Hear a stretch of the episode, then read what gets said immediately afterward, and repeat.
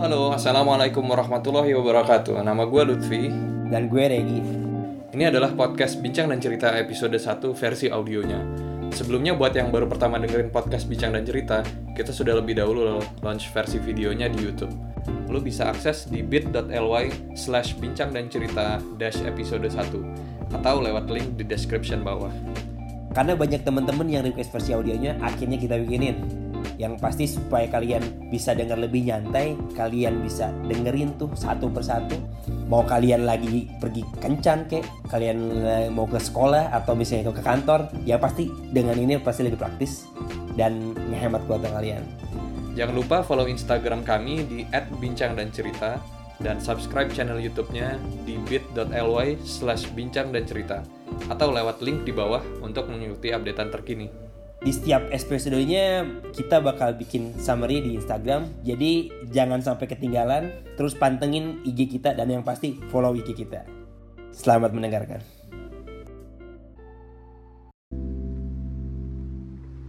Ada pepatah mengatakan, laut yang tangguh tidaklah lahir dari lautan yang tenang. Bermula dari rasa resah yang muncul dalam masalah sehari-hari, ada mereka-mereka yang memutuskan lebih dahulu keluar dari zona nyamannya. Kami percaya ide-ide mereka dapat membawa impact yang besar pada masyarakat luas. Maka, apa kita hanya tinggal diam menunggu? Tentu saja tidak. Gue Regi, seorang arsitek. Dan gue Lutfi, seorang karyawan kantoran. Kami merasa semangat ini haruslah ditularkan. Sehingga semakin banyak anak-anak muda Indonesia yang berani berkarya melewati batas potensi dirinya. Tayangan ini berisi bincang-bincang dengan anak-anak muda yang dapat memberikan inspirasi dari pengalaman. Jadi, luangkan waktumu dan selamat menyaksikan Bincang dan Cerita.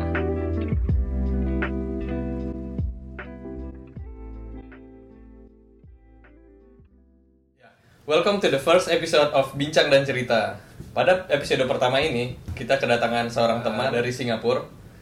Dia bekerja sebagai seorang data scientist di salah satu perusahaan teknologi. Lumayan terkemuka lah perusahaannya itu. Cihuy lah pokoknya cihuy, cihuy, cihuy Ya, penasaran kan apa itu data scientist? Gimana rasanya kerja di Singapura? Dan hal-hal lain yang bisa di-share. Please welcome teman kita, Zulfikar. Asik bapak-bapak Bapak Zul Selamat datang di Bincang dan Cerita Thank you bro udah jauh-jauh datang ke Jakarta nih. Nyempetin waktu datang ke Jakarta ini kerja atau gimana dulu? Ya kebetulan gue lagi visit di Jakarta, jadi lagi ada training sih ke Jakarta, ngisi training jadi Hmm. sekitar dua kali tapi gue extend aja seminggu. Nah lu Sejujurnya sih gue basic basic gue tuh arsitek gak maksud gue gue sama sama Iya. sekali nggak nggak ngerti tentang eh, data science gue nggak nggak ngerti Iya. tentang eh, em, IT gitu nah mungkin teman-teman juga banyak juga sih yang di sini nggak ngerti tentang Hmm. eh, data science itu sih cuman lu mungkin bisa kasih Iya. tahu singkatnya gimana sih sebenarnya apa itu data science dan Iya. ngasih ngasih apa sih eh, di di masyarakat tuh sebenarnya eh, dia yang bu- buat ngapain sih data science itu? Jadi sebenarnya data ini baru mulai terkenal waktu pas gue kebetulan lulus 2016 Hmm. di Indonesia ya spesifiknya. 2016 dan itu data itu masih bias, maksudnya data tim itu masih ada data science, data analytics, data engineering yang kayak gitu banyak lah. Tapi baru, jadi orang-orang masih belum bisa ngebedain itu apa. Hmm. Cuman kalau gue analogiin tentang data science atau data analis atau data engineering itu sebenarnya lebih gampangnya adalah kayak misalkan contoh data itu kan di mana aja nih? Kita kita buka aplikasi kita kita scroll kita klik tile kayak gitu itu ke record semua. Nah misalkan gue analogiin eh, lu nge-record data pergi dari rumah ke kantor setiap hari misalkan. Lewat mana terus macetnya berapa lama posisinya di mana lewat jalan apa. Misalkan lu record manual lah. Contoh itu data lu record manual. Itu data kan? Hmm. misalkan Iya, berangkat iya. dari rumah jam 5 gitu gitu nah, di record. Nah tapi data analis sama data science ini perannya apa sebenarnya? Perannya contoh misalkan data analis itu nganalisis dari data yang eh, lalu yang pas sama yang sekarang sampai sekarang. Oh, Oke. Itu jadi data- dia ngebuat analis. data analis. Jadi dia cuma analisis kira-kira kejadian apa aja yang udah terjadi dari masa lampau sampai sekarang itu data analis hmm. nah kalau data science itu lebih ke arah dari lampau ke ke depan ke future Oke, Ke forecast, gitu. forecastnya ya. Ya, jadi ada jadi contoh kalau yang tadi kasusnya nge-record perjalanan rumah dari eh, dari rumah ke kantor untuk data analis ya misalkan oh contoh setiap hari Selasa ternyata patternnya dari jalan Kedoya itu selalu macet hari Selasa misalkan. Itu kita nge pattern, kita nemuin pattern itu data analyst. Tapi kalau data science itu ngepredik misalkan contoh hari Selasa di tahun depan ketika lagi ada libur besar Hmm. itu bakal macetnya seperti apa misalkan gitu. Jadi kita predict in future Hmm. itu data science kalau data engineer ya gimana cara kita collect-nya atau kita nge-save datanya buat si data analis sama data science itu Oke. simpelnya Lebih ke lebih ke teknis ya kalau teknisnya data en- engineer.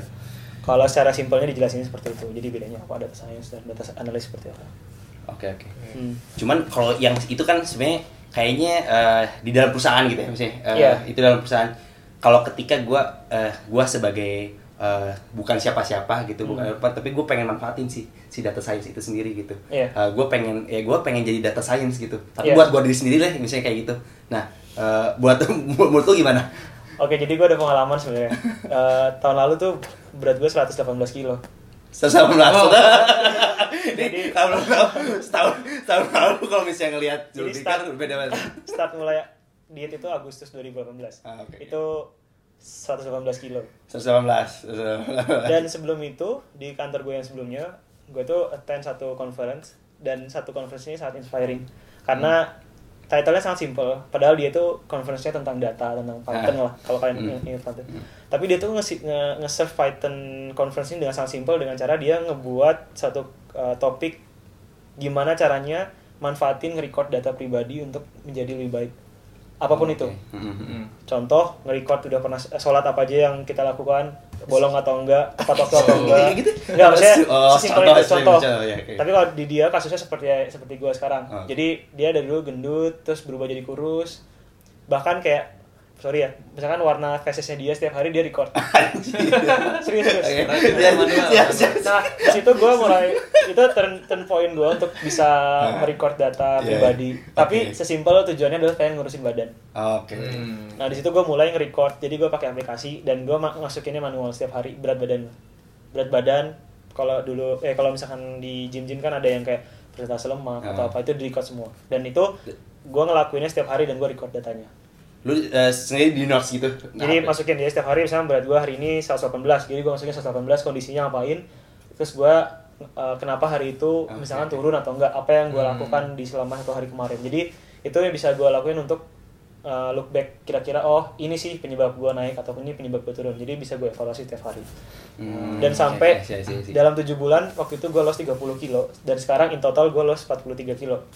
Dalam kurun waktu setahun Wah, gokil. Oke, ya. Mungkin orangnya nggak itu itu contoh Ngerti, gimana ngerti, cara ngerti. pakai data itu data analis aja kayak maksudnya analisis data yang Ah. udah kita record dan kita gunakan untuk ke depan itu se- segimana apa berfungsinya kita data yang kita punya sehari-hari dan sesimpel itu doang kita ngelakuin analisis dan impactnya sekarang gue bisa ngerasain dan Ya, ya.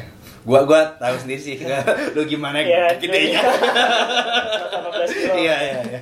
Siap, siap. bisa di berarti bisa dibilang juga kalau kesuksesan lo dalam menurunkan berat badan ini karena mental-mental data science juga ya berarti ya? dan ya, ya salah satunya itu dan ya persisten juga tapi intinya data ini nge ngebuat gue sadar bahwa sebenarnya kalau kita nggak tahu kondisi kita seperti apa sekarang Hmm. apa yang udah kita capai sebelumnya Hmm. sesimpel kayak gue turun 5 kilo dalam waktu satu bulan itu ngebuat gue jadi semangat untuk tetap nurunin itu tapi bayangin kalau misalkan lu nggak pernah nge-record data pribadi terus ya udah rasanya udah kurus nih udah puas nih ah, udah kurus terus Iya. akhirnya stop makanan naik lagi Hmm. Iya. jadi gue record sampai ada grafiknya nanti mungkin kalau misalkan mau lihat jadi benar-benar kayak drastis dan uh, itu record sesimpel gue record segala macam aktivitas dan cara makan gue tapi itu contoh simpel adalah gimana data itu bisa impact ke bahkan ke diri ke diri Iya, gue doang makanya aplikasinya secara simpel kayak gitu ya. itu, ya. Tapi gue penasaran aja, uh, kayaknya uh, tren mempelajari data ini udah jadi uh, metode saintifik yang udah dari ratusan tahun yang lalu gitu. Hmm. Kenapa sih baru sekarang gitu? Kayaknya hype-hype kedengarannya data science gitu loh anak-anak. Iya. Jadi sebenarnya Ah. gara-gara teknologi udah makin canggih, Hmm. uh, kayak the way kita baca data udah makin canggih, Hmm. udah makin banyak big data juga. Karena dulu nge-store data aja udah susah. Misalkan contoh laptop aja dulu atau enggak memori dah, handphone juga dulu segede 24 MB gitu. Iya, iya, misalnya micro SD aja, micro SD cuma 16 megabyte dulu kan handphone sekarang udah kayak ratusan gigabyte ya Iya. handphone kayak gitu nah tapi makin lama dunia makin canggih data makin banyak yang di record jadi company makin sadar juga terhadap data akhirnya data yang istilahnya di record setiap hari itu bisa digunakan dan bisa dimanfaatkan untuk bisnis Hmm, untuk iya. cara ngedevelop bisnis dan lain-lain gitu sih Oke oke. Mungkin suatu saat semua profesi bakal membutuhkan skill meng-crunch data kayak gitu ya tuh ya. untuk pribadi sendiri ya penting intinya untuk apa ya record data pribadi Hmm. even kayak oke kayak diary pun dulu sesimpel yang waktu kita zaman SD kecil kita nge-record oh hari ini kita ngapain? Oh iya iya iya. atau enggak contoh untuk menghemat uang kita tulis nih pengeluaran kita hari ini apa? Itu kan data sebenarnya simple. Tapi dengan itu kita bisa tahu nih oh pengeluaran kita hari ini sekian ribu. Terus Hmm. kayaknya untuk kayak gini kemahalan ya udah besok kita kurangin. Itu kan Iya. simple kita record data dan kita memanfaatkan data yang kita kita record untuk kehidupan kita sehari-hari. Iya. Untuk kita sendiri Wah menarik banget ya berarti bidang data science ini. Kalau sekarang apa? Eh, gue gue data scientist pengen. gue kemarin kayak sempet sempet live tuh teman gue ada yang lu pengen apa namanya lu S2 oh gue pengen ke data scientist wah jadi Oh, jadi jadi iya. kayak nge nge hype banget gitu Nge-hype kan banget, jadi ya. gue pengen tahu sebenarnya gimana sih sebenarnya eh, detailnya sebenarnya apa Betul. mungkin eh, yang gue pengen tahu tuh Iya. lebih ke eh, sekarang tentang lu tuh kan backgroundnya fisika Hmm. seberapa nyambungnya tuh data science sama fisika nah cuma Iya, iya. kan kerjaan lu sekarang nih jadi data science ya intinya gue pengen tahu sih fisika itu kayak gimana dan kan gue pernah dengar nih Hmm. misalnya lu pengennya dulu oil and gas dan eh, apa yang bikin lu sekarang eh terbalik kayak gini. Jadi jujur aja sebenarnya dulu pas fisika pun pengen oil, oil and gas tuh gara-gara bukan berarti gue suka sama oil and gas enggak. Oke. Tapi Oh, oke. dulu cari lihat, lihat aja potensi yang bisa menghasilkan uang lebih banyak gimana. Jujur ya. cuan cuan cuan cuan ya ya ya adalah Iya, misalnya iya. tetap kita misalnya pengen ikutin passion kita, cuman ya untuk di bidang passion kalau mau nyari passion ya udah misalkan ya udah jadi apa kayak fotografer kayak atau jadi apa mending Youtuber ya? youtuber kayak youtuber youtuber ya gitu coba coba di case, di case gue waktu itu ya gue masuk di fisika bahkan Ah. untuk gue masuk fisika pun dulu sempat 19 tahun untuk masuk ITB dulu kan nah ITB. Oke. dan untuk mengejar ITB pun gue 19 tahun dan akhirnya pas lagi di ITB pun gue masuknya di fisika maksudnya Bukan itu pilihan pertama ya? Nah, bukan pilihan pertama bahkan Oke. untuk untuk masuk FMIPA dulu kan kalau di ITB itu ada fakultas itu bukan pilihan pertama pas lagi di fisika pun dulu bahkan fisika itu gue baru milih untuk pilihan pertamanya fisika jadi kalau di ITB itu dulu pas FMIPA itu kita suruh kuesioner jadi kita Ah. ngisi mau jurusan apa pilihan Hmm. pertamanya dulu bahkan pas kuesioner itu tiga ya tiga tiga atau empat tiga lah kalau nggak salah kuesioner pertama kedua tuh masih pengen masuk matematika pas kuesioner Hmm. ketiga nggak tahu kenapa pindah ke fisika. fisika kayak gitu dan balik lagi ke pertanyaannya sebenarnya apa sih korelasi antara fisika sama data science? Kenapa gue dari fisika bisa masuk ke data, science. ya dulu zaman pas uh, tes eh, TA TA itu masih di bidang oil and gas. Jadi Ah, gue dulu kebetulan ngambil uh, minornya. Jadi kalau di fisika itu ada minor. Minor ini bisa ngambil mm, jurusan apa aja yang kita pengen. Jadi ada material Hmm. Ada teori ada salah satunya fisika bumi kenapa karena itu tadi alasannya Ya. Cuan, cuan cuan cuan Oh, cuan tapi cuan, di cuan. sisi lain kebetulan dapetin dosen pembimbingnya juga yang cuan yang cuan nggak yang seperti yang lain maksudnya kalau fisika bumi yang lain ya udah ya di lapangan Eh. atau apa kebetulan waktu itu masuknya di bidang yang simulasi pakai Hmm. komputasi juga Ya. Fisika batuan ya? kalau fisika batuan. Ya. jadi simulasi dan fisika batuannya juga nggak yang di lab ngepres ngepres batu enggak. Jadi jadi lu ngapain jadi gue ngesimulasiin batuan itu di digital. Jadi instead of si batunya di press atau dikasih air langsung simulasiin batunya itu batunya kita scan scannya gambar yang udah jadi gambar Hmm. kita simulasiin tiga dimensi. Oh. Jadi turunin persamaan lalala. Pokoknya seru lah sebenarnya. Sebenarnya seru ya? Seru. Jadi nah tapi sebenarnya dulu waktu gua di tingkat satu di ITB pun gue sebenarnya belum tentu eh belum suka sama dunia IT karena di SMA gue nggak pernah nggak pernah megang IT sama sekali Hmm. bahkan megang laptop pun baru masuk pas lagi mulai kuliah awal jadi bayangin dulu kita nggak ada ilmu sama sekali diajarin untuk bisa ngoding dan lain-lain sampai PTI pun PTI Aing dulu Iya, itu? B Oh. eh BC sorry BC, BC itu padahal PTI nya PTI C guys jadi apa tuh saya Oke. PT PT jadi PT. PT itu kayak kayak pengenalan dasar Teknologi teknologi informasi. informasi. Ah, Jadi komputasi gitu lah, pakai C++.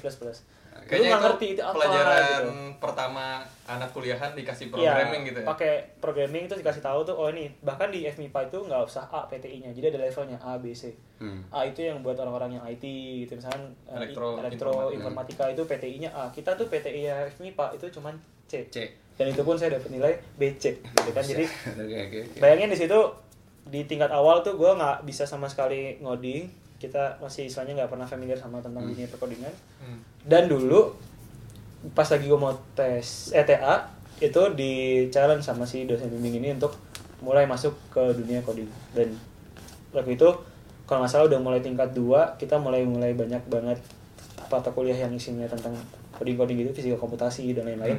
Akhirnya gue menjeburkan diri di situ supaya ya gue ngeliat ya udahlah seru juga dan gue bela- belajar banyak di situ Coding ya. coding itu dulu pertamanya belum Hmm. apa apa jadi Hmm. dan akhirnya memutuskan waktu pas lagi ngambil TA ngambil di dunia simulasi dan bahkan gue inget banget dosen ini tuh bilang bahwa eh ini gue ada topik topiknya ini belum pernah dikerjain sama anak fisika sama sekali sebelumnya dan bahkan gue pun dosennya bilang gitu Ya. saya pun belum pernah tahu tentang topik ini dan saya pengen nge-challenge kamu untuk ngerjain itu Wow.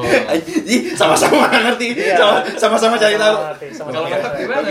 Iya, gua nggak nggak kebayang sih. akhirnya gue ambil dan waktu itu pairing tim gue juga ngambilnya uh, Rido waktu itu Hmm. sama nih tapi topiknya tuh mirip jadi simulasi tiga dimensi cuma beda metode dia Oke. pakai lattice Boltzmann gue pakai metode fine volume. Pokoknya Apa ada satu metode ngerti gua. dan akhirnya udah gue me, gue memberanikan diri dan gue cari bimbingan dosen kedua. Dan bimbingan dosen keduanya itu di dunia di tempat di jurusan penerbangan S2 waktu itu. Akhirnya ya udah di situ istilahnya gue mulai menyukai dunia komputasi lah. Istilah Komputasi. Oke. pas lagi udah mulai mencintai dunia komputasi dan waktu itu lagi tahun 2016 ya 2015 2016 tuh minyak turun banget. Dan kayak kabar bahwa wah anak-anak even anak-anak minyak pun kerjanya nggak di dunia perminyakan Ya, atau ya. apa pokoknya Ya. intinya di tahun itu minyak tuh lagi jatuh banget akhirnya gue mikir ya dulu kan misalnya oh ya betul btw eh, bokap gue meninggal itu pas lagi gue masuk kuliah eh sorry masuk SMA jadi dari SMP pengumuman ke SMA tuh bokap gue meninggal jadi pas di situ tuh gue full di cover sama kakak gue yang pertama Hmm. Pas SMA. pas dari SMA sampai mau sampai kuliah itu di cover full Hmm. Jadi gue mikirnya oke gue di gue mau lulus nih satu tahun lagi karena waktu itu TA mulai 2015 Hmm. gue harus cepetan lulus dan kira-kira apa sih sebenarnya dunia yang harus gue dalemin ketika emang minyak itu lagi jatuh gue muter otak terus kita lihat dan kebetulan lagi ada mata kuliah namanya ekonomi fisika Oh. Oke. jadi Ekonomi mata- fisika. jadi Hmm. jadi kita mendekatkan uh, pendekatan eh sorry misalnya kita solve problem ekonomi kayak stok atau apa tapi kita dekatinya dengan metode fisika Hmm. misalkan simulasiin pergerakan stok pakai atom nah gitu gitulah Buset. nah dulu tuh itu masuk kakak fisika kompleks namanya kelompok keahlian kakak itu Hmm. nama kalian fisika kompleks fisika kompleks itu sebenarnya data science nah jadi mulai termnya data science ini gue mulai sadar ada term data science ketika ada namanya ekonomi fisika ini ada sociophysics, ada economophysics, ada juga eh, apalah pokoknya banyak yang misalnya pakai physics tapi sebenarnya itu fisika kompleks. Jadi data science. Datanya apa ya? Datanya stok misalkan contoh atau pergerakan eh, interaksi antar manusia itu kan data yang dikolek kan. Pergerakan maksudnya kayak gimana? Jadi contoh. contoh sosiofisik itu adalah gimana sih sebenarnya kalau misalkan kita simpan galon air minum di satu kantor yang posisinya berdekatan tapi jaraknya sekian meter kita simulasiin pakai pergerakan atom yang mendekati inti suatu atom lalala gitu gitu lah. Tapi itu kan kayak behavior ya. Iya, nah sebenarnya itu behavior science. Nah, di data science juga ada satu scope namanya uh, dat- ya behavior, behavior science Iya. gitu atau misalkan social science itu ada juga. Menarik. Nah, jadi di situ gue mulai tersadar ada term namanya data science Ah. di ekonomi fisika. Jadi gue waktu itu ngambil mata kuliah cuma di SKS. Itu satu grup kita ngerjain tentang pendekatan. Jadi ada namanya final projectnya itu tentang stok yang kita dekatkan dengan cara misalkan ada interaksi atom lalala. Gue gitu suka apa detailnya agak lupa. Cuman intinya di situ gue mulai sadar ada dunia data science. Hmm. Dan gue juga bersyukur T- TA gue uh, mendalami dunia IT juga, misalnya di komputasi. Iya. Jadi Hmm. mulai ter jadi saya udah mulai kenal dengan dunia data science dan juga mulai mendalami dunia komputasi nah di sini gue nggak mungkin supaya ya udah pas lagi udah gue lulus gue buru-buru lulus waktu itu gue lulus bulan Juli 2016 Lu pertama ya berarti. Iya, Ya, tapi sebenarnya bareng teman-teman sebenarnya Oktober jadi gue Oh, 16 oke. tahun terus akhirnya gue mencoba cari kerja waktu itu Oh, Oke. Nah, waktu itu mau cari dunia kerja data science, gue sempat ditolak. Jadi waktu itu gue di company sebelum yang gue sekarang, Hmm. company lumayan besar di Indonesia, gue pernah ditolak dulu sebelum masuk situ, Oke. ditolak untuk daftar ke bidang data science. Oke. Hmm. Terus pernah sem- sempat interview-interview ke semua startup dulu tuh startupnya masih kecil-kecil lah, yang unicorn yang empat di Indonesia sekarang tuh masih kecil-kecil dulu. Oke, oke. Sebelum unicorn bahkan Masih belum Masih di unicorn. Duko ya? Gua denger denger masih masih pada dulu kan? Iya, iya.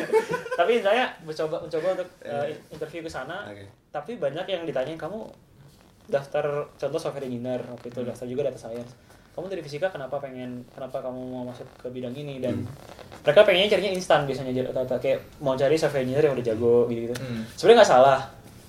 Cuman kalau emang dari awal tesnya itu emang state-nya buat yang senior kenapa dia undang gue untuk fresh grad yang istilahnya notabene kita dunia fisika untuk datang interview ke dia gitu kan. Jadi wasting time banget. Oke. Oke. tapi sebenarnya tesnya tes di awalnya lulus gitu. Tapi ya anyway itu intinya banyak hal yang pas lagi jeda antara gue lulus wisuda eh sorry sidang ke wisuda selama dari bulan Juli ke Agustus itu tuh gue interview ke mana-mana dan banyak wah gue ditolak 100% lah gue bilang ditolak. Oke oke. Nah, sampai akhirnya ada satu perusahaan eh, perusahaan lumayan eh, ternama perusahaan tentang software aplikasi software eh, handphone dan lain-lain itu intinya.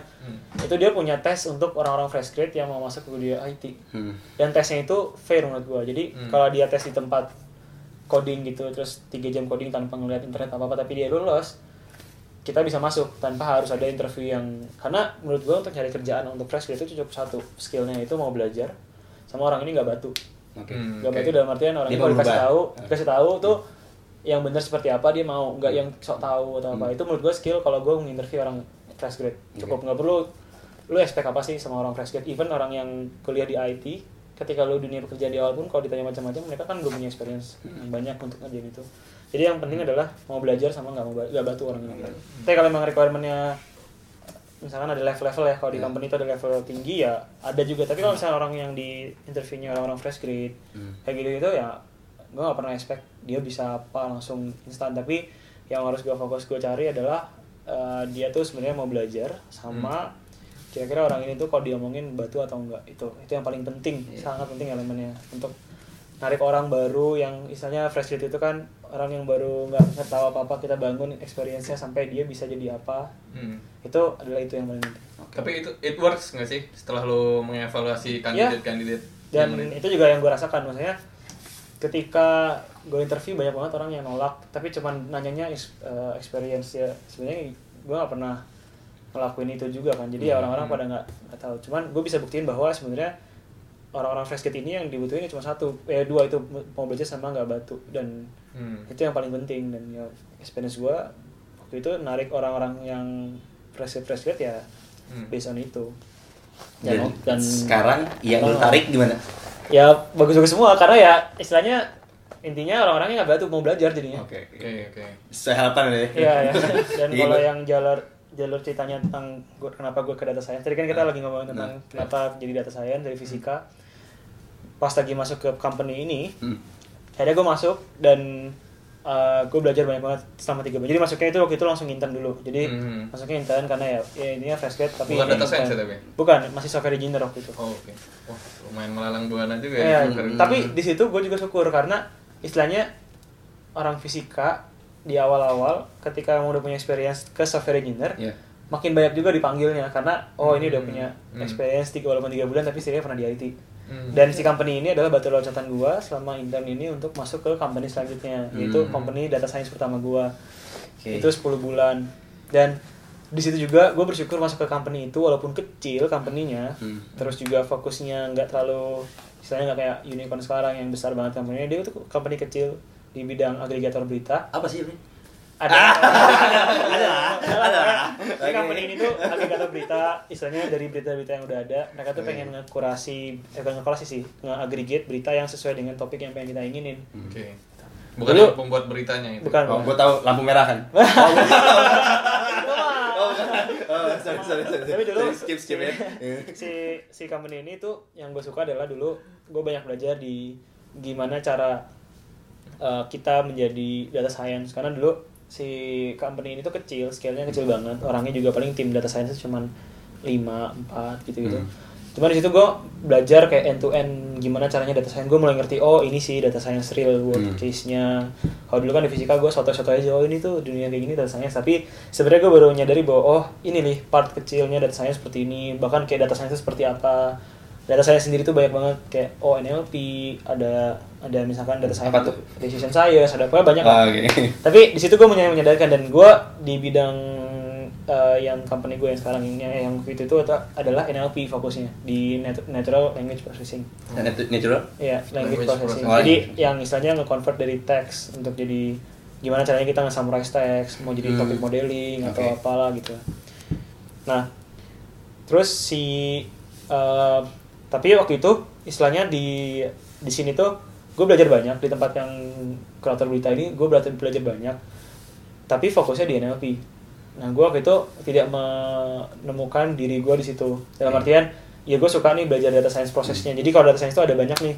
Ada kayak life cycle-nya lah istilahnya. Hmm. gimana caranya kita mengkolek data? Hmm. gimana caranya kita memproses datanya? Gimana caranya kita mentrain model kita? Jadi kayak tadi case-nya misalkan Hmm. berangkat dari rumah ke kantor itu kita mau predik something kan kita harus buat satu intelligent system Ya. yang bisa mempredik dari historical data untuk bisa kita predik ke depannya seperti Iya. apa itu kan modelnya di train kan terus sampai akhirnya gimana caranya kita ngedeploy deploy ini kayak istilahnya kita pengen bisa ngerasain hasil yang udah kita buat untuk scale yang lebih besar Oke. scale yang besar maksudnya gimana caranya nih dari aplikasi berita itu kita bisa dirasakan ke semua user jumlahnya misalkan lebih dari sejuta user. Apa yang kita harus serve? Gimana caranya supaya nggak nge-lag? Sampai akhirnya data model yang kita buat eh sorry model yang kita buat ini bisa dirasakan sama semua orang dengan sangat baik gitu. Seamless bisa dilihat oh misalkan contoh gua waktu itu buat tentang uh, classifier misalkan beritanya dikelompokin secara otomatis.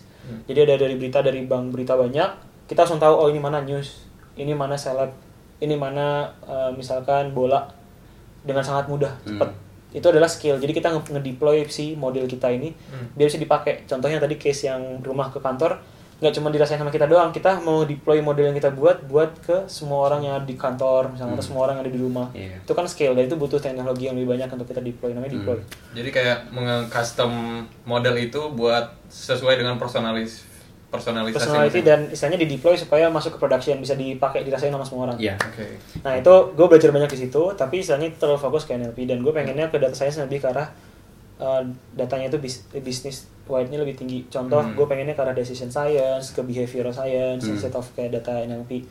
Akhirnya ketika itu gue mencoba lagi peruntukan untuk masuk ke company yang gue pengen tuju waktu itu yang gue bilang yang sebelum sekarang. Nah. Company yang sekarang unicorn ini, Hmm. karena gue dulu ditolak istilahnya. Unicorn ya udah kebayang kan? Udah kebayang, unicorn. Unicorn di Indonesia ya. akhirnya gue mencoba peruntukan untuk masuk situ jadi dari company yang berita ini gue nyobain company uh, ini salah satu company OTA gue sebutnya all online travel agent tapi Hmm. Terkenal karena gue rasa dulu kayak wah data yang Iya. diolah di sini tuh menarik banget Cuman satu-satunya yang dari Indonesia. Betul? Ah, Ah, ah, enggak. oh, iya, enggak, iya. Sekarang ada saingan. Oh, ada saingan. Oh, gua baru tahu. tapi dia waktu itu pengen masuk di dunia data science eh di dunia yang istilahnya decision science behavioral science Hmm. gimana cara kita nge-capture human apa ya human behavior gimana caranya kita bisa nge-optimize bisnis dari data-data aktivitas manusia yang ada di situ. Jadi kita bisa ngerasain si manfaat ini scale semua orang. Gitu. Dan itu menurut gue yang paling penting. Nah, banyak orang yang sekarang atau bahkan orang-orang yang fresh grad fresh ini fokusnya gimana caranya kita metodenya sangat kompleks misalkan pakai SGBoost pakai deep learning pakai apa tapi mereka nggak pernah peduli sama sebenarnya yang lu buat itu Impact-nya. itu itu sama sekali nothing sama sekali bullshit kalau misalkan impactnya itu nggak jadi produk data which is nggak scale up Iya. ke semua orang jadi fokusnya itu jangan ke arah ya itu oke itu juga oke cuma Toolsnya maksudnya ya? toolsnya oke Oke. gimana kalau lu bisa ngasilin model yang lebih bagus itu oke cuman coba kalau di Indonesia ini sekarang fokusnya ke arah kita harus build produk data science ini supaya manfaatnya bisa kerasa sama semua orang Gokil, Oke. gokil, gokil, gokil. ini Iya. ini sih yang yang gua gua tunggu tunggu ya. Mantap, mantap, mantap. terus dari dari yang company yang ini nah, perjalanan jadi perjalanan karir gue tuh dari yang Nah. company yang Unicorn yang ini. unicorn ini Oke. akhirnya gue spend kayak saat, hampir dua tahun dua Hmm. tahun pas dua tahun di company ini terus akhirnya gue dapat offer ditarik sama lead gue untuk Baik. ke company yang ada sekarang ini Ya hijack ya. Ya, hijack ya. Yang di Singapura ini. ya dan jadi perjalanannya itu dari gue buktiin kalau misalkan sebenarnya anak Lanjut, fresh grad mau masuk kerjaan Hmm. jadi kalau misalkan contoh anak sipil jangan sombong ketika bilang bahwa eh gue anak sipil gue pasti kerja di bidang sipil dan gampang masuknya Hmm. belum tentu atau di, di anak tambang atau orang minyak atau orang apa pun yang spesifik use case nya eh kuliahnya spesifik Hmm. itu belum tentu juga karena ya bisa aja untuk pindah ke bidang IT Hmm. atau bahkan banyak teman-teman kita yang istilahnya bidangnya itu lebih aneh-aneh lagi misalkan tiba-tiba masuk ke dunia penerbangan Iya. ada yang di dunia misalkan dunia politik juga ada. Ya intinya sebenarnya S1 itu cuma bentuk mindset aja. Itu yang perlu dicapai. S1 itu bentuk pola pikir. Skill tambahan itu adalah skill yang ya udah itu untung-untungan aja kalian dapetin di dunia kuliah. Tapi yang paling penting dicari dari dunia pekerjaan di awal sebagai anak fresh grade itu adalah yaitu uh, mau belajar sama jangan batu. Dan ya dan satu lagi jangan takut gagal sih. Karena gagal itu adalah gua gagal banget banyak banget ya, dari zaman dulu Hmm. pas SMP gue masuk ke SMP swasta Hmm. Oke. Di mana kalau kalau boleh tahu? Ya, Bang. pokoknya uh, Di di? Bandung Spesifik, terus ah. Bandung terus swasta Oke. terus nah Ah. Yang suka nyerang ya? sorry, sorry, sorry. nggak. Oh, lu tahu penerangan gini. Pas lagi pas lagi gue di SMP apa namanya uh, di swasta itu gue buktiin nih gue pengen masuk SMA yang negeri gitu kan karena emang tapi gak ada yang salah di SMA swasta sebenarnya jadi banyak banget guru-guru yang bagus juga. Tapi sebenarnya emang lingkungan dan istilahnya teman-temannya sendiri tuh yang ngebuat itu jadi apa istilahnya nakal lah image nakal Ya, atau ya. apa. Tapi intinya banyak yang sebenarnya guru juga bagus gitu dan lainnya bagus. Terus gue pengen buktikan masuk ke SMA negeri. Dan kebetulan waktu itu uh, almarhum papa meninggal pas lagi gue pengen buktiin kalau gue bisa masuk ke SMA negeri. Meninggal dan akhirnya tapi gue alhamdulillah masuk ke SMA negeri. Terus dari SMA negeri ini gue pengen masuk ITB waktu itu. Hmm. Hmm. gagal waktu pas lagi SNMPTN Eh, sorry, lu pengennya pengen masuk masuk ke ITB eh, tapi jurusannya waktu itu sebenarnya tujuan gue tuh adalah pengen masuk ITB dulu. Jurusannya itu apa pun. Apa- karena apa pun, oke. tapi dulu kakak gue juga kebetulan masuk IT, eh, ITB juga. Hmm. dan kakak gue untuk encourage untuk kamu masuk ITB pas itu gue itu istilahnya di zaman S dari SD sampai SMA itu gue nggak pernah namanya bimbel Hmm. ya karena ya istilahnya gue keluarga yang pas-pasan gue gak pernah bisa bimbel untuk belajar Hmm. belajar apa bahkan les les yang kayak gitu tuh gue gak pernah les bahasa les apa itu gue gak pernah sama sekali Dan jadi lu sekarang kerja di Singapura gua. Oke, ya intinya English. English, tapi English. intinya dulu gue gak sanggup saya kalau gue gak sanggup untuk bayar les tapi di, di sisi lain eh, waktu pas lagi gue gagal ya udah akhirnya gue memutuskan untuk gue vakum setahun tapi gue ngambil bimbel alumni dulu namanya Oh, bingung. Jadi ada di, di di Bandung ada namanya satu bimbel yang ada program namanya program alumni. Hmm. Jadi program buat orang-orang yang nggak keterima SMPTN di tahun itu mau nyoba tahun depan. Berarti gap year semua ya? Ya. Itu semua pasti gap year Ya, semua. kayak gitu.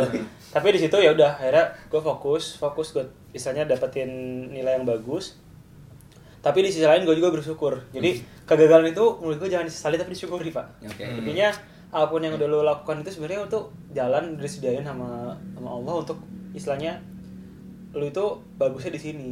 Kalau lu ngotot ya udah gue kasih gagal, lu harusnya di sini. Gitu aja sebenarnya prinsipnya. Ya udah pas lagi di bimbel satu tahun itu gue juga belajar banyak. Ya belajar gimana caranya menerima kegagalan, belajar gimana caranya nggak boleh sombong dulu, nggak boleh tinggi hati, nggak boleh apa ininya.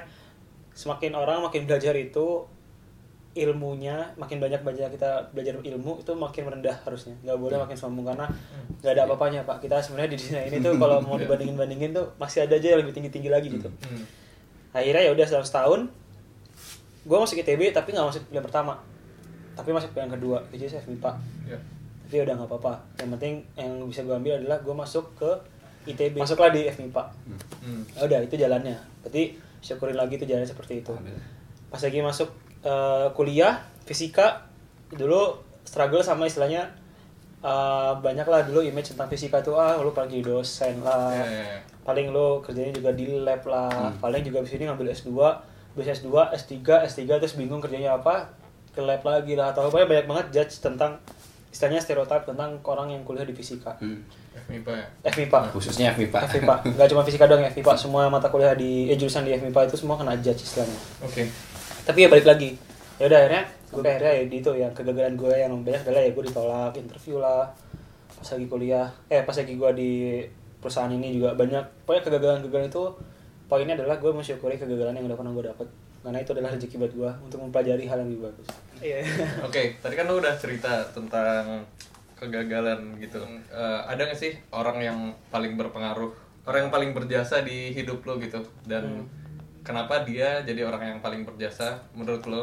Eh, ap- dia mengajarkan apa gitu? Wisdom wisdom apa sih yang lo bisa Iya. ambil dari orang itu? sebenarnya image yang paling bisa yang gue kagumi dari awal sampai sekarang adalah kakak gue yang pertama itu kakak gue yang ngebiayain uh, gue dari awal bahkan dulu pas lagi jadi pap, almarhum papa itu sebenarnya sebelum meninggal tuh kena stroke jadi juga pas lagi udah kena stroke udah nggak bisa kerja lagi udah nggak udah nggak produktif udah produktif lagi jadi keluarga kita tuh istilahnya ber- uh, berangkat dari keluarga yang bener-bener nggak misalnya nggak ada kaya kayanya lah. Misalnya kita kecukupan biasa. Tapi uh, kakak gue yang pertama ini juga patternnya mungkin sama. Dalam artian dia juga dulu struggle dari anak pertama lagi kan nggak kalau gue mungkin dulu gue bersyukurnya masih punya kakak gue yang biayain dulu kakak gue yang pertama bener-bener yang berangkat dari yang nggak ada apa-apa berangkat dari awal dari nol untuk ngebangun uh, ininya. Jadi kakak gue ini image yang bisa gue lihat. Dan kakak gue sekarang kebetulan kerja di Australia juga. Jadi uh, kakak gue ini selalu nanemin uh, prinsip uh, persistent jadi kayak misalkan uh, Persistent. ya persistent ini sebenarnya simple. Kayak contoh waktu gue nurunin determination juga. Jadi kalau mau gue menurunin berat badan Hmm. kalau gue nggak konsisten nggak gue nggak nggak saya nggak determinasi dalam diriku sendiri atau gue ngedengerin orang untuk ya paling juga pernah nih pertama kali diet gue nggak makan nasi atau gue ganti jadi roti gandum tapi di kayak, judge kayak gua gitu ya dulu gak makan nasi Iya.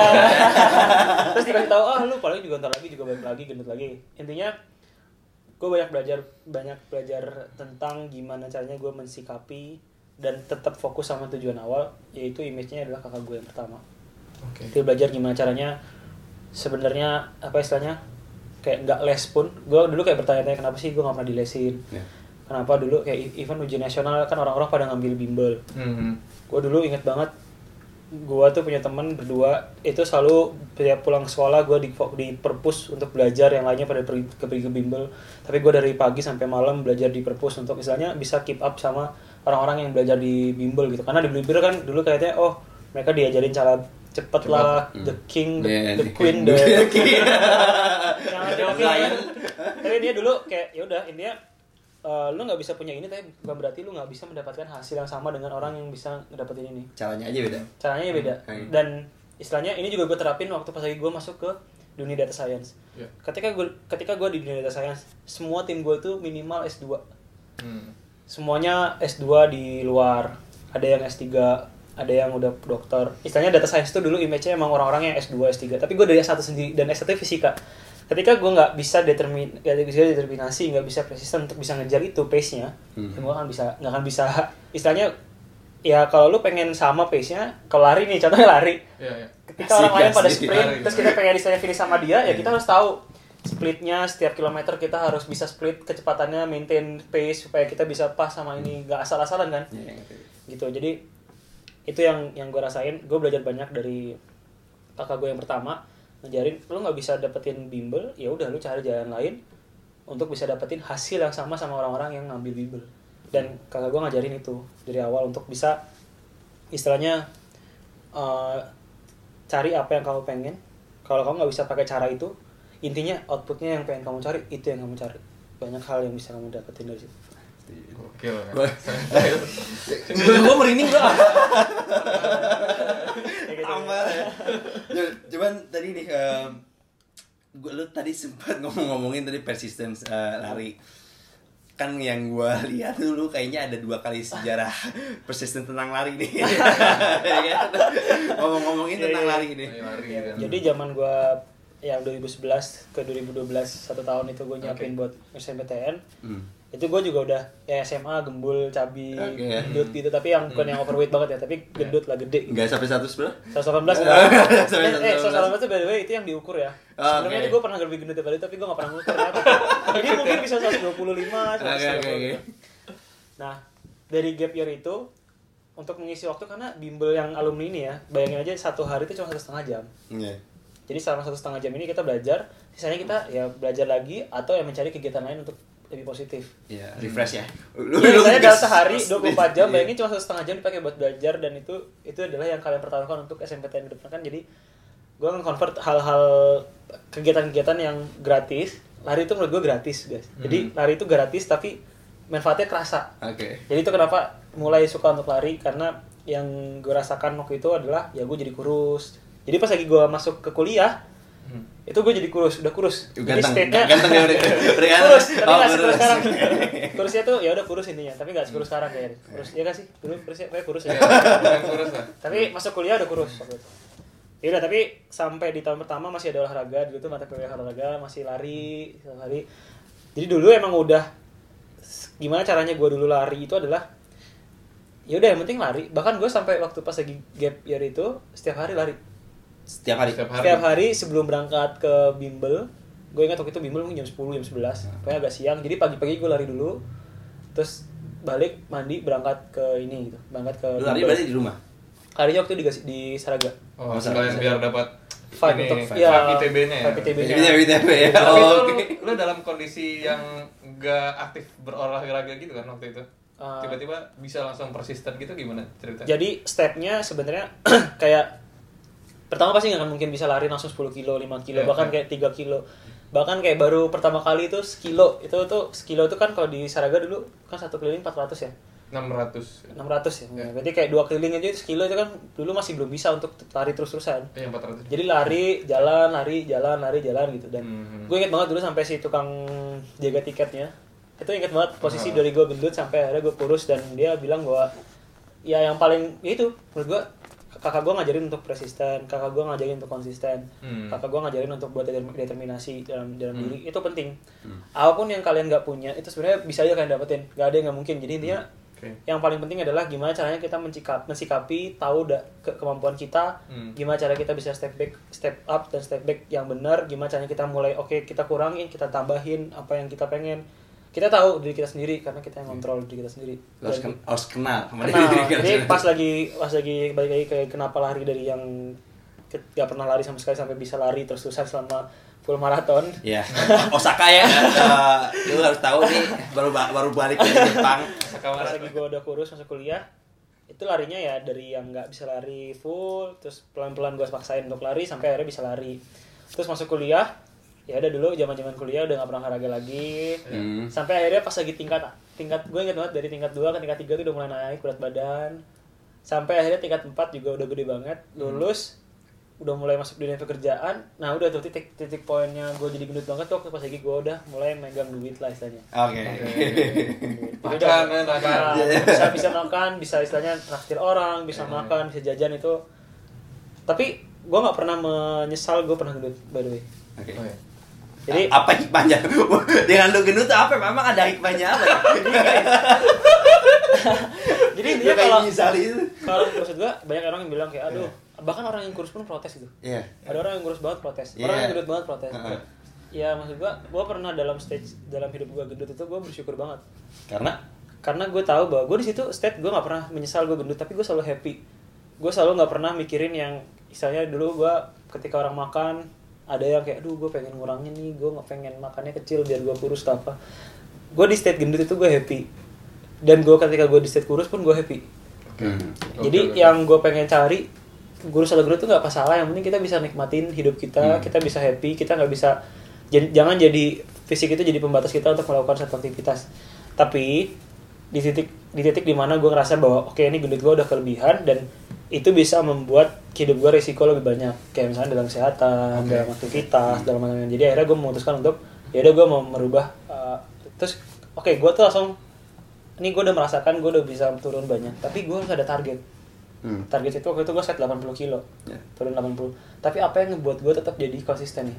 Itu akhirnya gue memberanikan diri untuk daftar uh, my first half marathon di Juli 2018 Half marathon tuh berapa kilo tuh? 21 kilo Oh, 21 kilo. Di mana? di Singapura juga waktu Oh, itu Singapura. terus itu daftar tanpa berpikir bahwa wah bisa nggak ya Oke. tapi intinya daftar dulu aja karena gue yakin waktu itu masih ada spare waktu kalau nggak salah tiga bulan atau empat bulan Hmm. sebelum itu di bul- ke bulan Juli itu sempat kan Hmm. jadi akhirnya gue tetap ya udah jadi gue udah motivasi gue ada wah ini gue udah daftar gue udah spend uang gue untuk ke situ lalala dan akhirnya oke gue harus konsisten untuk bisa ngejar ke situ target gue adalah 80 kilo gue udah gak gue lihat dulu. Gue target gue gue bisa ikutan maraton dan gue aman gak cedera nggak nggak nggak istilahnya nggak meninggal di tempat atau apa. Akhirnya ya udah. Gue latihan gimana cara untuk lari dan lain-lain. Sampai akhirnya di hari H waktu pas lagi gue first marat half marathon itu gue puas. Karena half marathon gue lumayan bagus waktunya juga dua jam misalnya. Tapi yang gue syukurin adalah gue selalu bisa gue set target dan gue bisa ngejar target itu ke, ke depan eh entah itu mau bagus atau enggak yang penting gue bisa punya target dan gue bisa mencapai itu dan itu yang udah gue syukurin. Dan terus-terusan akhirnya gue kayak oke target gue selanjutnya daftar maraton. Jadi kayak terus-terusan akhirnya daftar maraton maraton pertama gue itu di Bandung maraton kedua gue langsung di eh maraton pertama di Bandung kedua di Bali, Bali. ketiga di Osaka. Jadi kayak satu tahun tiga maraton. Dan satu 22 tahun kilo ya? langsung tiga maraton. Jadi Juli Hmm. tuh half maraton sampai Desember tuh gue gue ngikutin tiga maraton berturut-turut tapi itu agak crazy sih cuman kayak Wah, kayak di satu titik gimana kayak gue oke eh, gue ke nge-challenge hidup gue dan gue bisa buktiin bahwa ya orang yang dari 118 125 ya, 125 ya. Mungkin ya. Anggaplah 125 ya, karena gue gak pernah ngukur waktu segi berat badan gue gede banget. Oke. 125 kilo sampai akhirnya bisa maraton dan nggak apa-apa Hmm. Jadi gue belajar untuk kayak lari juga bisa Wah gue belajar banyak banget ya lari. Gue bisa belajar kayak gimana cara gue memanage Misalnya target itu udah gak mungkin Apa yang harus gue turunin targetnya Minimum target seperti apa? Kalau misalkan gue Terus mentality juga. Misalkan kayak Kalau gue drop di tengah Mungkin ya udah gue bisa aja di drop di tengah. Tapi yang harus bisa di set adalah Apa sih yang pengen Kayak finish tuh Apa yang pengen dikejar? Bukan cuma finish medali Tapi kayak Lu bisa naklukin hidup lu. Eh diri lu sendiri sorry maksudnya. Hmm. itu adalah salah satu target yang pengen gue capai. Sekarang eh, lari itu udah menurut gue hobi favorit kayak olahraga paling favorit sekarang yang paling gue tekunin Masih sampai sekarang ya? bahkan oh, anjir Wanadu itu seperti apa gue gak ngerti gitu oke.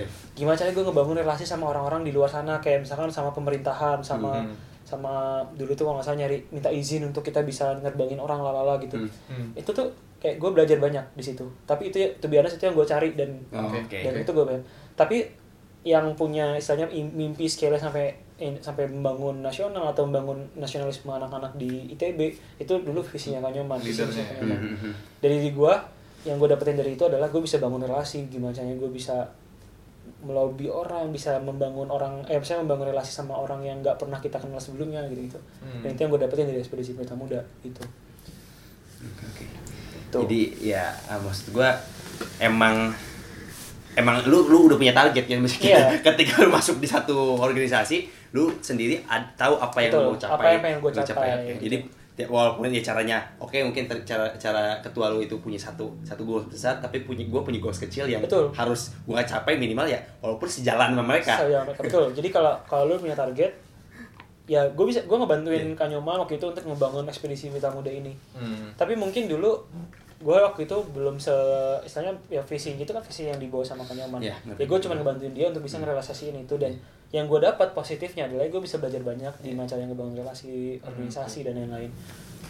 Gitu. Nah kalau yang Eureka itu gimana tuh? Kalau yang Apa mereka itu? ini sebenarnya eh, dulu waktu pas lagi kita di himpunan, dulu waktu itu pas lagi angkatan kita pengen ngebuat suatu acara yang sebenarnya eh, pengen mengeluarkan karakter fisika atau misalkan ilmu yang kita punya gitu.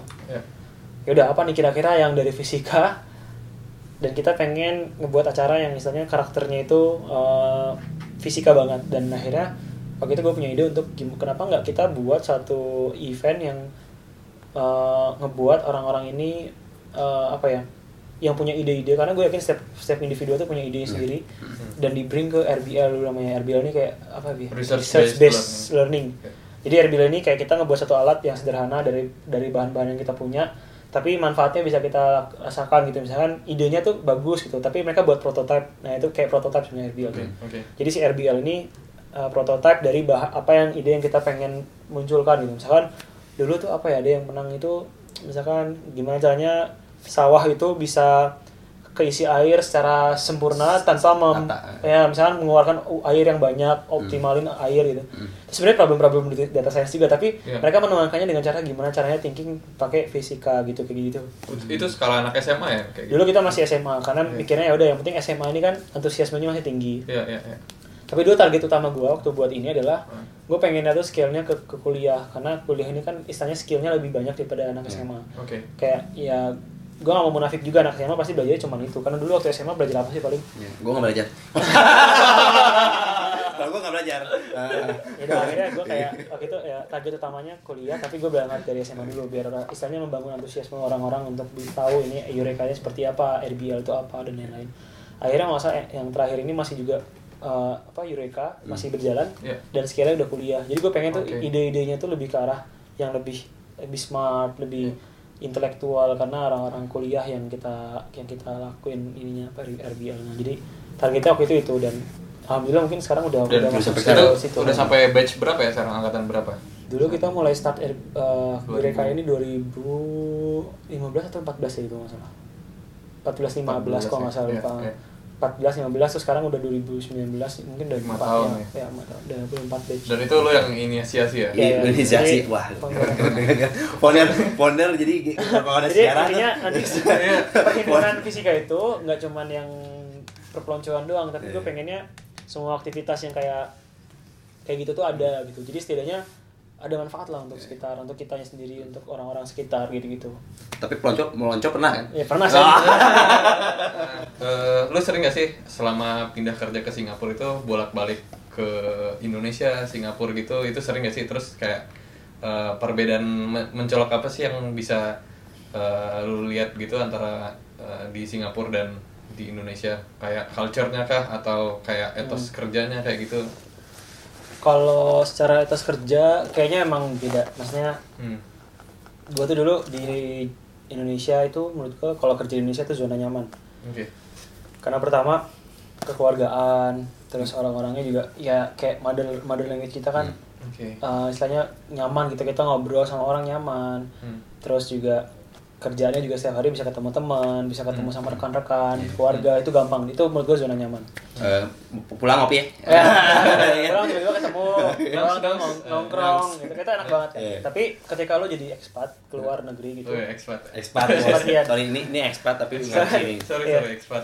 expat misalnya jadi keluar itu menurut gue walaupun itu nggak zona nyaman tapi lo bisa belajar banyak juga untuk istilahnya keluar dari zona nyaman dan akhirnya lo harus struggle juga supaya bisa keep up. Bisa kayak tadi kalau misalnya prinsip gue yang kayak nge- ngejar pace Hmm. supaya kita tetap bisa sama itu juga masih gue terapin di ketika gue jadi expat jadi waktu pindah ke Singapura etos kerjanya itu beda banget karena bayangin lah Singapura itu seperti kayak ambis istilahnya tempatnya emang buat orang-orangnya ya. bersaing gitu-gitu karena nggak cuma cuma orang di Singapura doang yang kerja di situ tapi banyak juga orang yang dari luar negeri Hmm. Nah, jadi satu orang semua itu ngumpul dalam satu tempat dan kita harus bisa nunjukin bahwa kita bisa bersaing sama yang lain bukan berarti orang Indonesia nggak bisa bersaing sama orang lain dan Oke. mungkin orang ketika orang luar pun ngomong gitu ya misalnya contoh orang Sing- eh, Australia misalnya bilang oh, orang Australia juga nggak bisa bisa juga bersaing sama orang lain jadi semua orang punya berpikiran yang sama Ya. sehingga tempat yang di Singapura itu ya jadi tempat bersaing gitu Oke. Ya, kompetisi sehat. kompetisi Sehat, sehat ya. karena sama-sama orang-orang sama-sama menunjukkan bahwa dirinya bisa gitu Oke.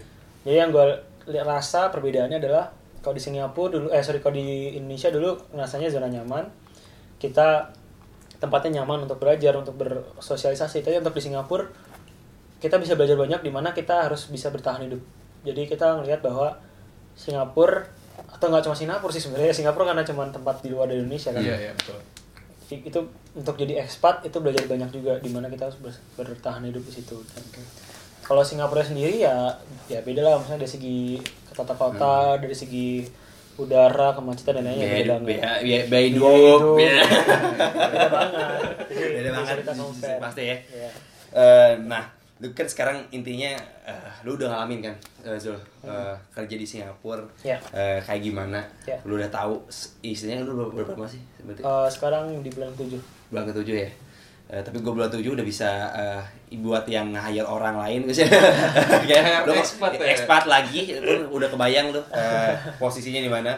Nah, ke depan lu kayak gimana sih? Ah, target Ya. kerjaan lu kayak gimana sih Zul?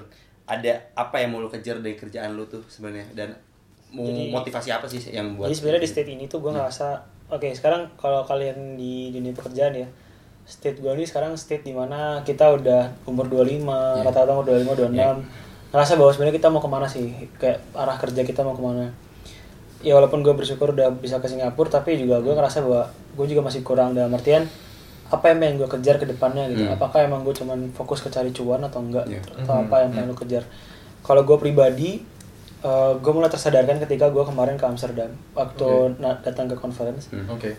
itu gue ngelihat ada satu company eh, f- company ini tuh namanya QB company QB ini dia fokus ke gabungin antara big data atau data science sama dunia IoT Oke. Apa? IoT itu Internet of Things jadi kalau di Eropa itu semua rumah udah pakai IoT. IoT. jadi kayak misalkan lampu udah pakai Smart home. sensor smart Ya, home Bisa dikontrol pakai HP. Kontrol pakai Mahal, mahal banget bro kalau Iya. dia. nah tapi sebenarnya tuh smart home juga itu nggak ngasih impact ke society nggak ngasih impact secara bag jadi gini eh, ternyata smart home ini juga ngasih impact yang buruk Oh, ke society maksudnya oke. itu Oke. ternyata ternyata setelah disurvei itu 40% pemakaian listrik di dunia di Eropa di kasusnya itu ternyata tebak itu keluar dari mana paling tinggi 40% industri gitu Industri. apa enggak ternyata rumah ternyata household rumah Iya. Oke. jadi 40% pemakaian listrik di Eropa seluruh Eropa itu ternyata datangnya dari household Hmm. bahkan yang kayak industri lampu listrik yang instrum eh, misalnya kayak saya instrumen-instrumen jalanan itu Iya. itu cuma pakai kayak 11% atau 12% pemakaian listrik di, di Eropa. Hmm. Nah, mereka itu misalnya buat suatu perusahaan yang berangkat dari eh, istilahnya fokus ke gimana caranya kita dia bisa ngeubah society menjadi lebih baik. Hmm. Dan itu menurut gua company yang sehat dan company yang baik, baik menurut gua. Kalau company dibangun untuk mencari cuan, ya sebenarnya nggak salah juga kita Ya. pengen buat company untuk cari cuan itu nggak masalah. Itu sama sekali totally nggak masalah. Emang Tapi tujuannya. untuk gua kayak mencari cuan di dalam suatu company itu un- hanya untuk ngebuat company itu tetap jalan dan bisa uh, membiayai tujuan yang mulia dari awal seperti apa. Hmm. itu yang pengen gua tak istilahnya pengen gua kejar juga selama gua berkarir. Jadi jadi gua pengen untuk buat suatu perusahaan yang istilahnya berangkat dari satu masalah society dan gue pengen solve masalah society itu. Dan untuk kayak ngegedein company-nya sendiri itu pengennya ya pengen biar supaya visi kita tuh tetap jalan. Jadi ada satu contoh tadi kan gue pengen ceritain satu contoh ada satu company di Indonesia itu namanya Nebangers kalau nggak salah. Hmm. Nebangers itu sebenarnya nge-solve satu society problem Buat tiap minggu naik gitu. Ya, tapi sebenarnya mereka sama nggak convert satu bisnis model dia untuk bisa dapetin cuan istilahnya. Iya, iya. Mereka bilang bahwa oh ini waktu itu sempat ada stop, stop mau developernya stop karena kita nggak punya resource, duit, lalala. Iya, iya. Tapi ya, ya itu kan ketika kita mau buat scale impact ke society, nge-solve satu problem society tapi kita nggak bisa nge membiayai apa namanya perusahaan kita sini untuk bisa tetap Struggle. struggle. Akhirnya society impact itu nggak kerasa karena ya emang terbatas sama dunia Iya. uh, bisnisnya nggak berjalan gitu. Jadi gue pengennya buat satu bisnis perusahaan yang tetap jalan, tetap besar, tetap bisa membiayai uh, company eh sorry uh, karyawan-karyawannya, tapi fokus tujuannya cuma satu yaitu pengen nge-solve problem society kita. Gitu. Jadi setelah setelah gue dapetin informasi tentang QB itu, setelah gue tahu ternyata masih banyak banget company-company di luar sana itu sebenarnya fokusnya untuk nge-solve society, society problem. Ya gue ngerasa bahwa ya gue pengen buat suatu perusahaan yang fokusnya ke sana. Tapi ya setidaknya cuan yang gue cari dalam satu perusahaan itu untuk tetap bisa uh, nge-solve problem itu tetap scale gitu. Dan problem Oke. society itu tuh bisa ke-solve nanti ke depannya. Itu yang pengen gue cari sih. Dan sekarang istilahnya gue lagi jadi ekspatian uh, kerja di luar ngumpulin duit dan lain-lain. Ya gue lagi pengen satu proses untuk cari suatu ide company yang gimana problem problem yang ada muncul di society itu apa dan gue pengen solve problem itu Bahkan lebih terbuka lebar gitu ya. vi- eh, visionnya lebih terbuka lebar ketika kita berada di lingkungan yang lebih kompetitif, yang lebih global gitu. Betul. Dan jangan jangan cuma kalau company fokusnya cuma cari cuan ya. Itu Iya. bakal lama-lama bakal istilahnya Hangus. hangus lah, maksudnya nggak berkah juga dalam artian Iya betul. ya apa sih yang dikejar ya udah bisnisnya malah membesarnya makin gak jelas. Misalkan tiba-tiba jadi jualan apa, jualan apa, akhirnya nggak fokus gitu. Sebenarnya Iya, bisnisnya itu apa? Pert- ketika mungkin permasalahannya udah solve dan udah nggak dibutuhin lagi company itu, ya, kan bisa udah. jadi hangus. Tapi kalau Iya. misalkan kita fokusnya nge-solve society problem, dia cari lagi gitu, bisa. Gue ya, gue yakin dia masih banyak, banyak banget yang society problem yang di luar sana yang bisa kita solve dan company itu bakal bakal terus terus berjalan dan insya Allah berkah gitu. Oke. Kita kerjasama ya, Zul. apalagi sekarang kalau yang kayak QB gitu sekarang skill set fisika gue bisa kepake Oke. gitu jadi Iya. kayak gue ngerasa bahwa wah ini ada nih potensi antara ngegabungin fisika data science sama berbisnis gitu kayak itu tiga tiga titik poin yang menurut gue bisa gue pakai core hidup core core ilmu gue untuk nge-solve problem di society sana Setuju. Nah, tapi eh, Zul, kan maksudnya intinya lu ada di stage sekarang. Nah, kapan? Itu tuh ya lu targetin tuh kapan dan eh, ya umur perkiraan lu tuh kapan dan umur berapa sih lu bisa ada di stage itu? maksudnya nikah Enggak, enggak, maksudnya ya ya boleh, ya nikah nikah boleh. Kan lu udah Oh, stage kan tadi, stage bisa yang tadi. berkontribusi secara maksimal Ah. tadi. ya gue menurut gue eh, ya secepatnya lebih baik maksudnya Under 30 ya. Kalau gue pengen ya under 30 Oke. jadi Mantap. gue ngerasa bahwa ya udah gue masih muda kayak uh, gue pengennya di umur umur sekarang dan alhamdulillahnya gue udah, udah dalam stage yang mencukupi maksudnya udah dapat gue pengen nabung itu supaya gue bisa cepet buat satu company ini. Apa pun itu gue masih belum bisa memberitahu lu sekarang apa company-nya. Cuman Oke. tapi gue udah punya pemikiran oh ini apa nih ini problem yang pengen gue solve seperti apa? Apa yang skill set yang gue punya? Apa yang pengen gue bangun? Dan kira-kira ini bisa skill atau enggak itu penting ya jadi kayak cuma punya ide doang bagus tapi ternyata kita nggak bisa scale itu jadi satu ya. bisnis bisa itu sama aja per- percuma Makanya lu terjun langsung ya. Iya, kayak pengen, gue pengen, gue juga pengen gain experience sebesar besarnya gitu. Gue pengen, misalnya dapetin nggak cuman experience itu kan nggak cuman skill kerja ya. Experience ini gimana caranya? Oh, gue pengen ngerasain tinggal di luar. Itu juga satu experience yang Iya, gue gue iya, cari iya. gitu. Kenapa gue itu Iya. ngambil yang yang Singapura? Terus misalkan, oh, gimana caranya lu bisa uh, komunikasi sama sama orang? Hmm. Gimana caranya lu bisa uh, be- belajar lebih banyak lagi di, di luar bidang lo itu kan juga skill set menurut gue yang penting perlu diambil Ya. sampai sebelumnya gue udah bisa memimpin perusahaan gue nanti sendirinya gitu Cakep. dan Gua ya kalau. Setuju deh, kayaknya. ya semoga uh, Amin, eh, sejujurnya sih uh, apa yang gua dapetin hari ini uh, uh, itu berharga banget sih bro maksudnya buat buat gua pribadi semoga buat uh, buat teman-teman semua yang gua rasa sih uh, bisa jadi inspirasi banyak orang gitu. Dan Amin, amin. uh, gua maks- makasih banyak Zul. Maksudnya uh, gue beribu-ribu makasih. Eh, mungkin bisa jadi teman-teman orang bisa belajar dari ya minimal dari lu kecil tadi. Apa eh, eh, turning point lu dari mulai kecil dari mulai SD eh, SMP kan? Eh, di SMP Bangor, bangor. ya bang, bangor bangor nakal nakal kalau di bahasa Indonesiain. Eh, SMA dari ketika kuliah harus struggling. Lu eh, Zul ngambil gap year. Hmm. sampai akhirnya lu gua lihat nemu titik di mana lu harus impactful ke, ke orang lain kan? Maksudnya lu harus punya peran kan? Istilahnya Ya. di, di masyarakat. Hmm. dan ya lu kita tahu sendiri. Tadi Zul bilang statement bikin bikin perusahaan sendiri yang impactful Bismillah kita Amin. kita do- doain bareng-bareng buat Zul eh, dan buat kita semua tentunya gue gue percaya sih eh, ketika banyak anak Indonesia ba- banyak dari kita kita yang emang peduli maksudnya eh, di ke depan gue yakin Indonesia bakal maju dan eh, kita ba- bakal bawa perubahan sih amin Ya. Oh ya, eh, itu? kalau buat eh, yang penasaran nih, mungkin mau nanya-nanya em, nanya tentang data science atau tentang kehidupan lah kayak gitu, eh, bisa eh, ngehubungin lo di mana tuh? Eh, hubungin di sosial media linkin aja lah Linkin aja. dari Zulfikar Suwardi Maulana ya Oke. Mungkin ada di bawah ini nanti. cekling Em, makasih buat yang udah nonton sampai eh, akhir ini udah berapa jam ya gitu? Oke. Gak tau nih nanti. kita udah kayak ngobong Ngobong-ngobong, bos. ngobong-ngobongnya itu Eh, ya tadi em, kita udah banyak dengar banyak sharing dari teman kita Zul. Eh, tentunya di episode berikutnya, hopefully kita bisa mendengarkan lebih banyak lagi inspirasi dari teman-teman kita.